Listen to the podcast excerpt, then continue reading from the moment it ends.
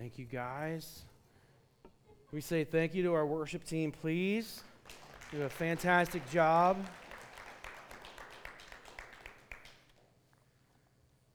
Today, we continue a season of waiting. And um, this, this Advent time has a lot wrapped up in it. And uh, so, have you ever used something like a tool or maybe some clothing or whatever to do something that it's not intended to do?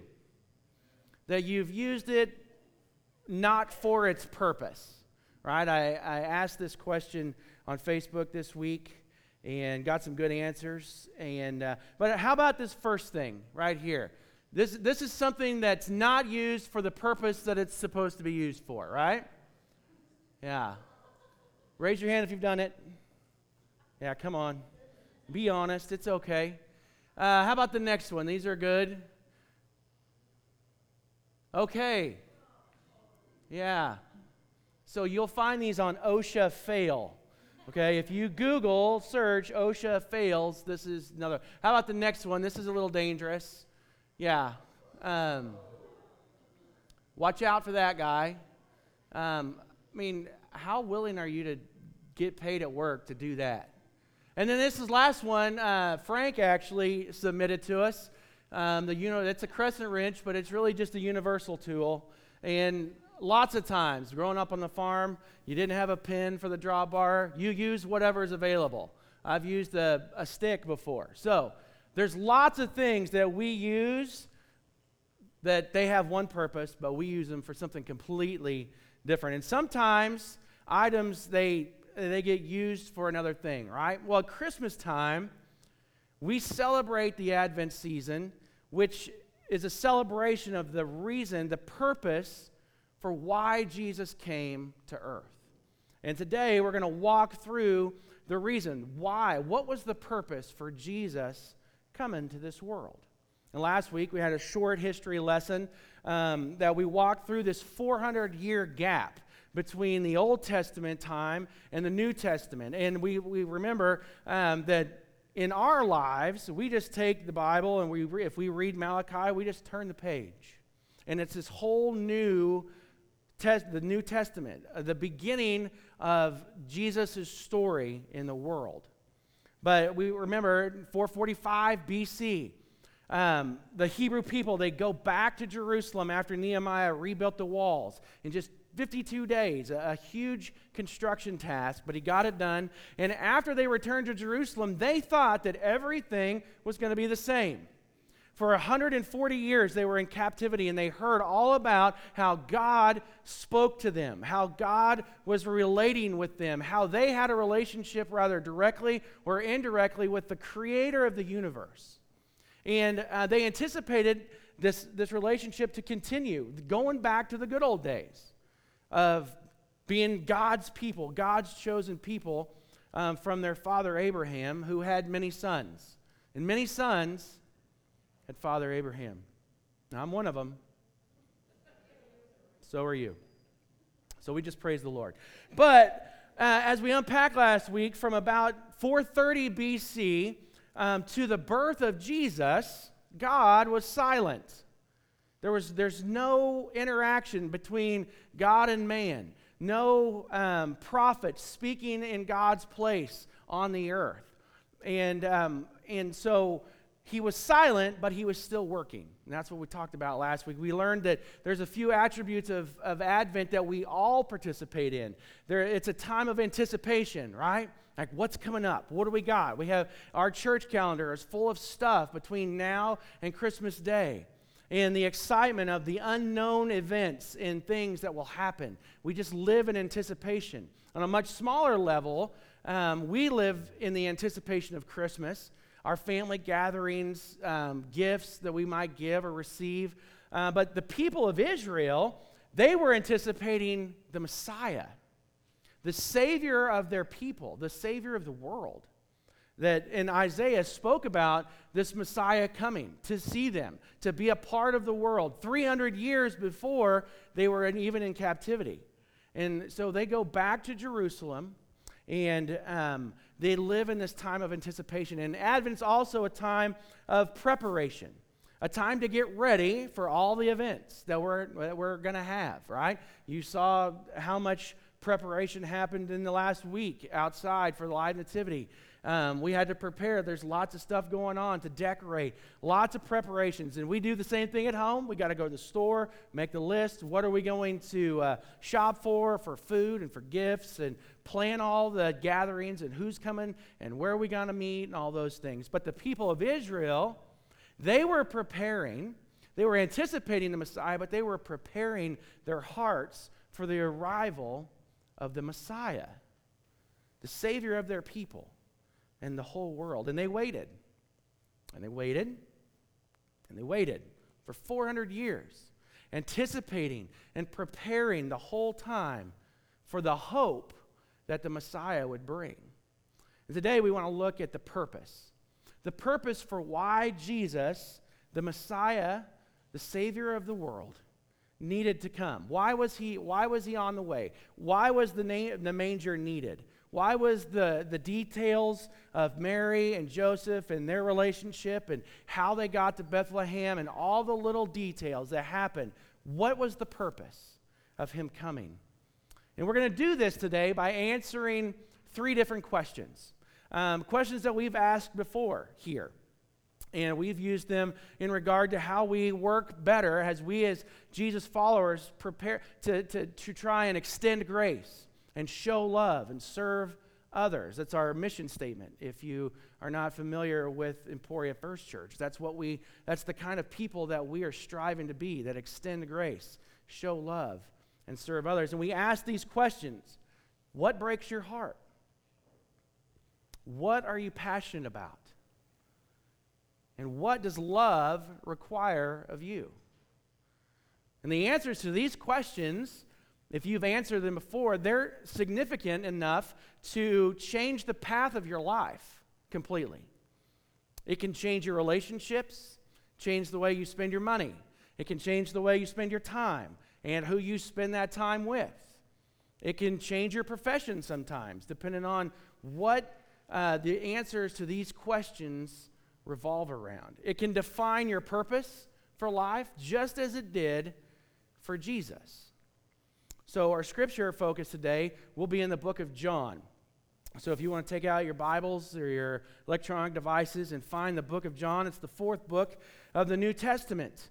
And uh, it, it's one of the four books that tell the story of Jesus and the life that he lived here on earth. It was written by the uh, disciple named John, uh, obviously, because it's the name, the name of the book is John.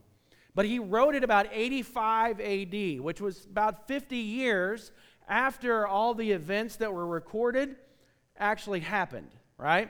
And, and John, um, in, in the four accounts of the gospel Matthew, Mark, Luke, and John um, in the, they, that document the life and ministry of Jesus, John is easily the most personal. Okay, it's the most relational, and you can feel it in the way that he writes um, these letters uh, that he had a relationship with God, that, that he was with Jesus from the beginning. He was one of the first disciples called um, with Peter and Andrew and James, his brother, and then John. It, Jesus just walked by him one day and said, Follow me, and I'll make you fishers of men. And they did.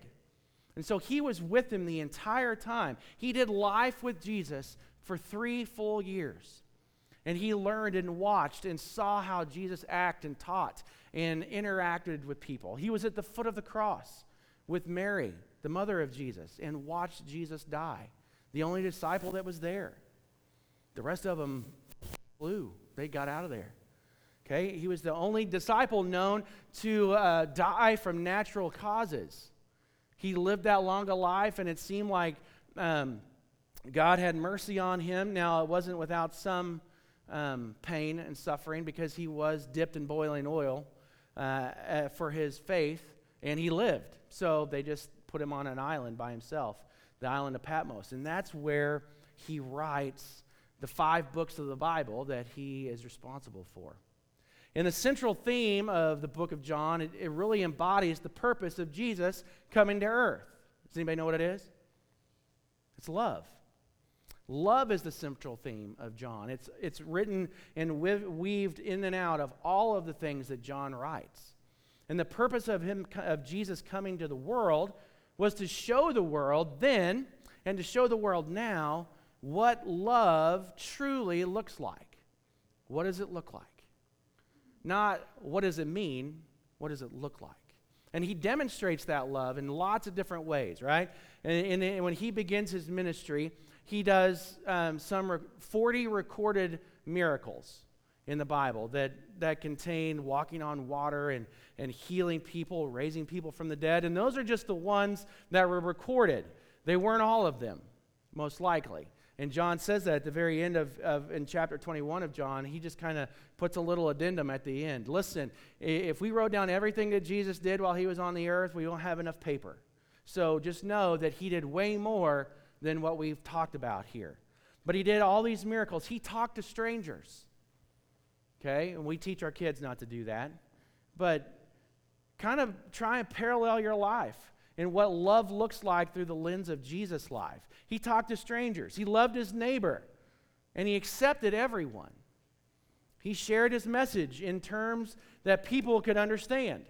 He tried to promote the gospel as best he could in the terms that everyone could get. See, religious leaders from um, in that time, the people that were in the synagogues, the Pharisees, they didn't want people to know too much about Scripture right? They didn't want people to understand it a whole, all the way to its fullest extent. But Jesus shared Scripture and the way we should live in terms that everyone could understand.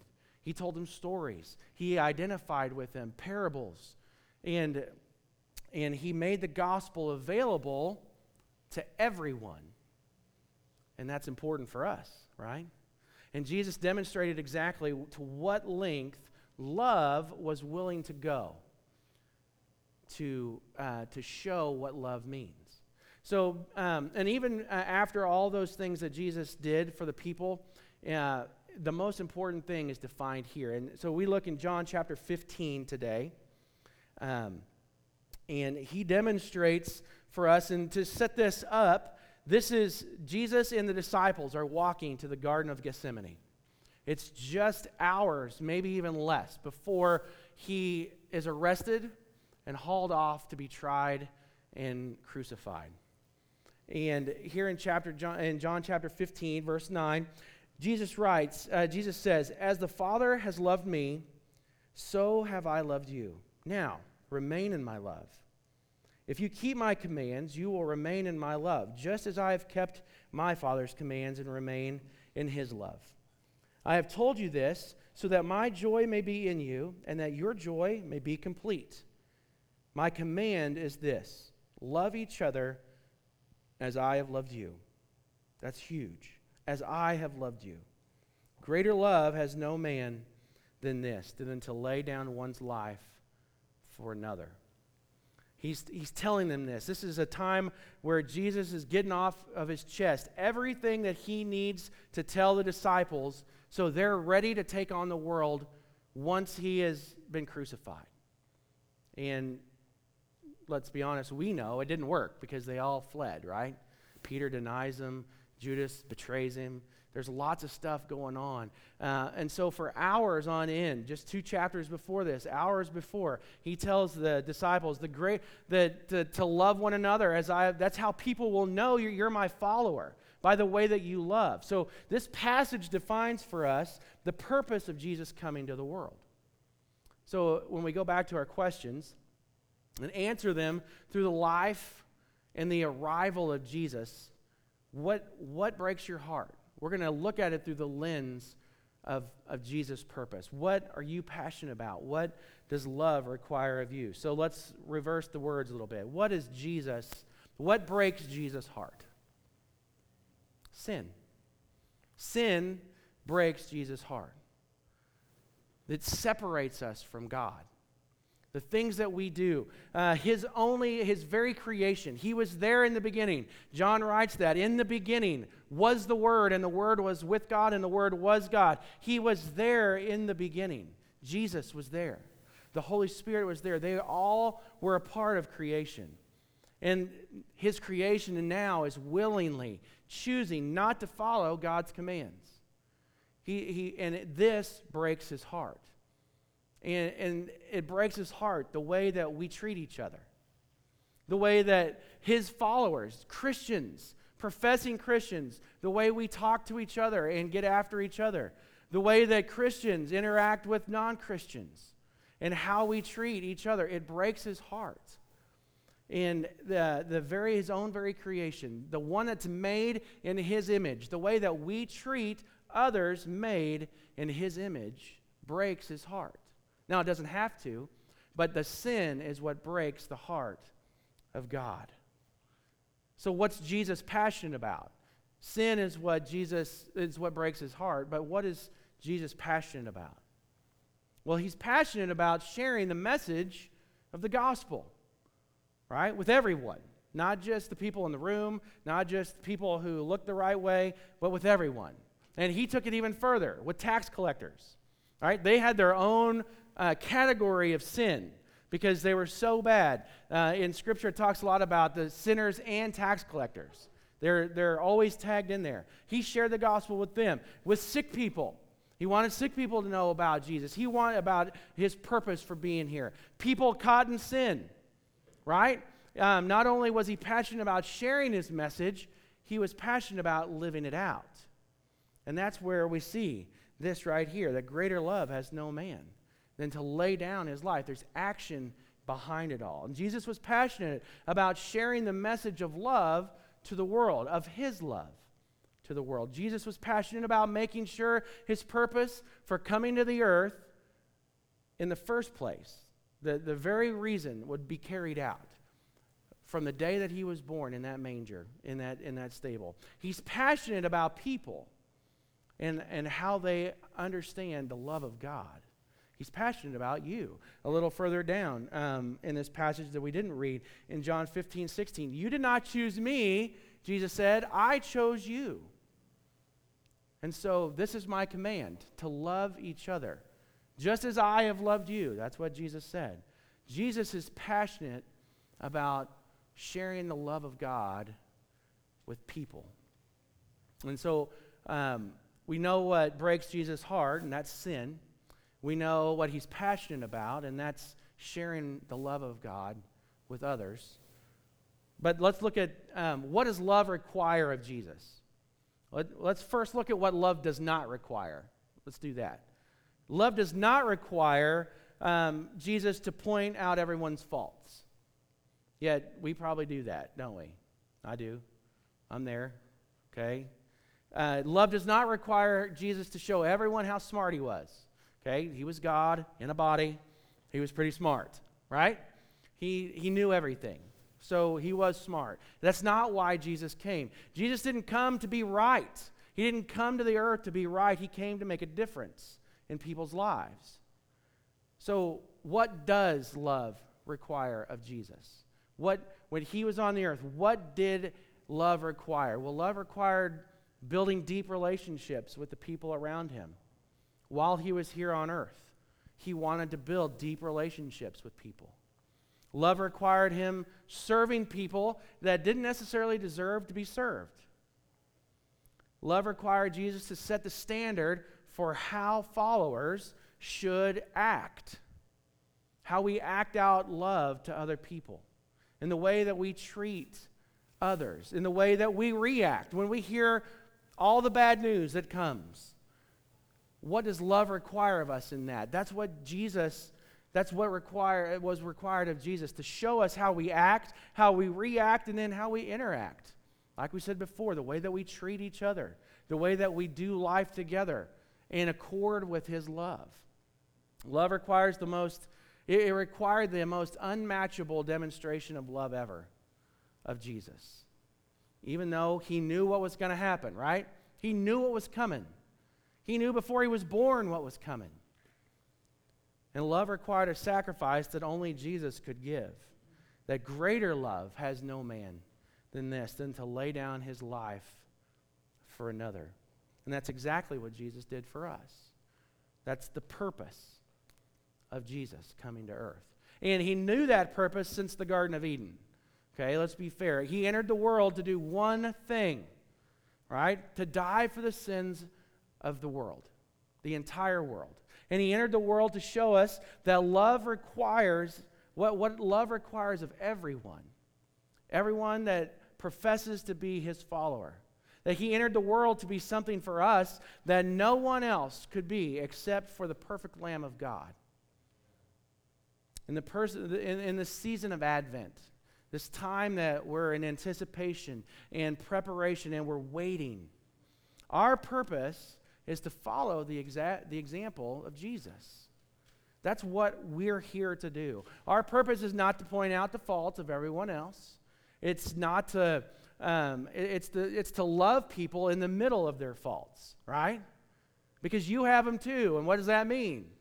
That somebody else is loving you through your faults. Hopefully, that's, that's what love requires of us. Our purpose is not to show everyone how smart we are about the Bible, okay? Um, and it, it's great. We need to take Scripture and what it reveals to us and how we live that out in our life and let that be the example of what the Scripture is all about. No, not to say, nope, you can't do it. No, no, we're not there to do that. It doesn't matter how smart. All if we know, you know, all the stories in the Bible and we can say all the books of the Bible in order, okay? Uh, and those are all good things, but we, we need to put action into everything. And our purpose is not to be right all the time, which is good because we're not, right?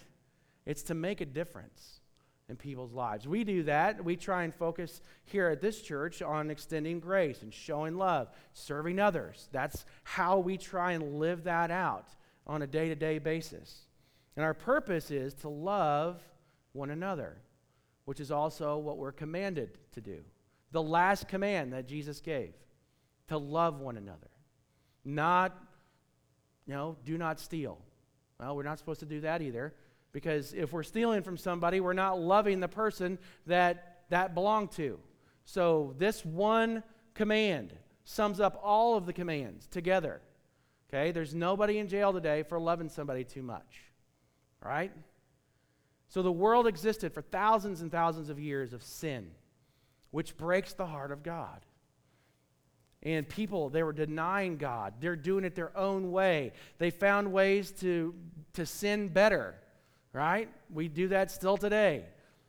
You know, every time you turn on the news, you see something even more horrible because we're learning how to sin even better as a, as a people. And people, they're willfully hurting others for personal gain. Uh, people breaking the heart of God because of their sin. And at one point, God chooses just to hit the reset button, right? And he destroys the entire world, all of his creation, except for eight people and a bunch of animals. And um, by doing this, even the flood did not destroy sin. Why? Because Noah, he was a mess. He had the sin scar right here in the belly button, right? That's our sin scar. And, and it did not, though, even though he destroyed the world because it was so sinful, did not change Jesus' purpose for coming to the earth because sin was still there. It was still in the world. And him, and his family lived that out. They had that human nature. And um, so, what did love require of Jesus? To fulfill his purpose. That's what love required, to fulfill his purpose. That, and while there are a ton of events and relationships and, and things like that that Jesus experienced while he was here on the earth, the purpose for him coming, the reason that we celebrate Jesus' birth, the reason why we place such a high amount of importance on Advent and we take time to read Scripture and to do the readings that should hopefully make a, um, an impact in your heart, um, the purpose was to show the greatest act of love ever. For God so loved the world that he gave his only Son that whoever believes in him will not perish but have eternal life. God loved the world. And he didn't just give didn't just give his only son Jesus to come and be a good example. And you know, and hope people kind of latch on to the things that he did and be nice and those are all good things, right? But he didn't just give us his only son to become uh, to come and be a great Bible teacher and to disciple people and, and show uh, religious leaders how they should teach the Bible. Or, um, but, or he didn't really come to, to show us that it's not about all the rules, it's about a relationship with God. Yes, God has some rules that we need to follow, but it's about a relationship with Him. And if we're following, if we're in tight relationship and we do what we should for God, then the rules won't matter because we'll already be following those. That's not the purpose that God came. He just didn't give his only son for that. He gave his only son so to, to die on the cross. Those are all things that Jesus did. He was a great Bible teacher. He healed people. He did wonderful things while he was here on the earth. He built deep relationships I'm sure that in the 18 year gap between uh, the age of 12 and the age of 30, when we don't see anything from Jesus' life, I'm sure he had deep relationships and friends. But the purpose for Jesus coming at Christmas time comes in John 3 17. For God did not send his Son into the world to condemn the world, but to save the world through him. He didn't come to tell us that we're bad. We already know that. We see it all the time. He came to save the world.